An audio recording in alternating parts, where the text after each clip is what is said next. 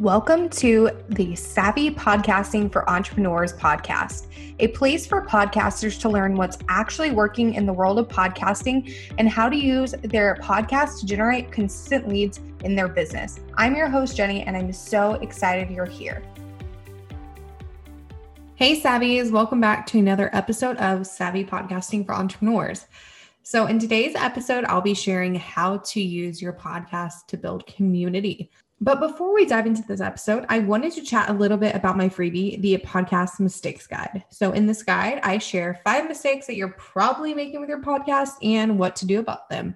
So, if you guys are ready to uplevel your podcast for the new year, then head to savvypodcastingforentrepreneurs.com slash mistakes and download the guide today. So, let's get into the episode. So, having a podcast is a great way to nurture your audience and have them become familiar with your teaching style so they can become clients and customers of yours down the line. But did you know that you should also be using your podcast to build community as well? Now, what I mean by building community with your podcast is that not only are you getting into their ears each week with your new content, but you're also connecting with them elsewhere. Since, as we talked about several times, podcasting is kind of a one way street. So you kind of need to direct people elsewhere so that you can communicate with them on a deeper level. So, on my last solo episode, episode 171, I actually talked a little bit about this. I shared about why your podcast needs a call to action. And having a call to action in your podcast episodes is exactly how you begin to build your community by converting your listeners into leads and eventually to paid customers down the line. So, first, you're building that trust with your audience by sharing free content on your podcast that is just as good as your paid content.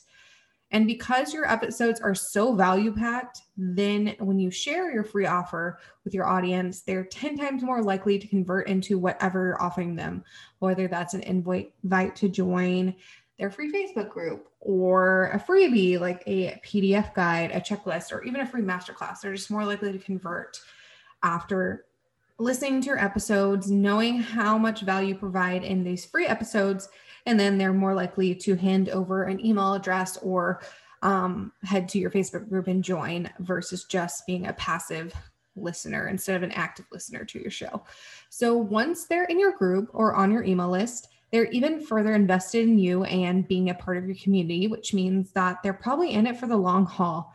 And over time, they will become a paying client and customer of yours. Obviously, there are always those who are just going to be freebie seekers and join your group or email list and never buy. But if you continuously provide value to them with your episodes, in your emails, and or in your Facebook group, then they will become loyal to you for life. And don't worry about those freebie seekers like I said, there's always going to be those kinds of people in your world, but though you just don't need to fret about those people. Those people are, you know, they're fine. They're just consuming free content and that's all they need, or that's all they can afford, or whatever. Um, the people you really want to focus on are the people who dedicate not only their time, but also their dollars to you because they trust you and they think you're an authority in your niche and they want to keep supporting you, whether um, that is free or paid. And the paid obviously helps you continue to put out episodes of the podcast because you're, um, you know, you're putting out that free content, but then the paid content obviously helps with making money and, you know, you're a business, you need to make money. So freebie seekers always going to be there, but don't let them get you down because there's a place for everyone, whether they're a freebie seeker or not. So yeah, my action step for you today is to start using your podcast as a way to get your listeners deeper into your community if you're not already. So, implement what I taught in the CTA, episode, CTA episode, which is episode 171. Um, go implement that and kind of test it and see if you can get people into your community so you can better connect with them. Because, like I've said several times, podcasting is a one way street unless you do this. So, make it a priority to start introducing those people to other ways to connect with you, whether that is on your email list or your Facebook group or whatever that may be.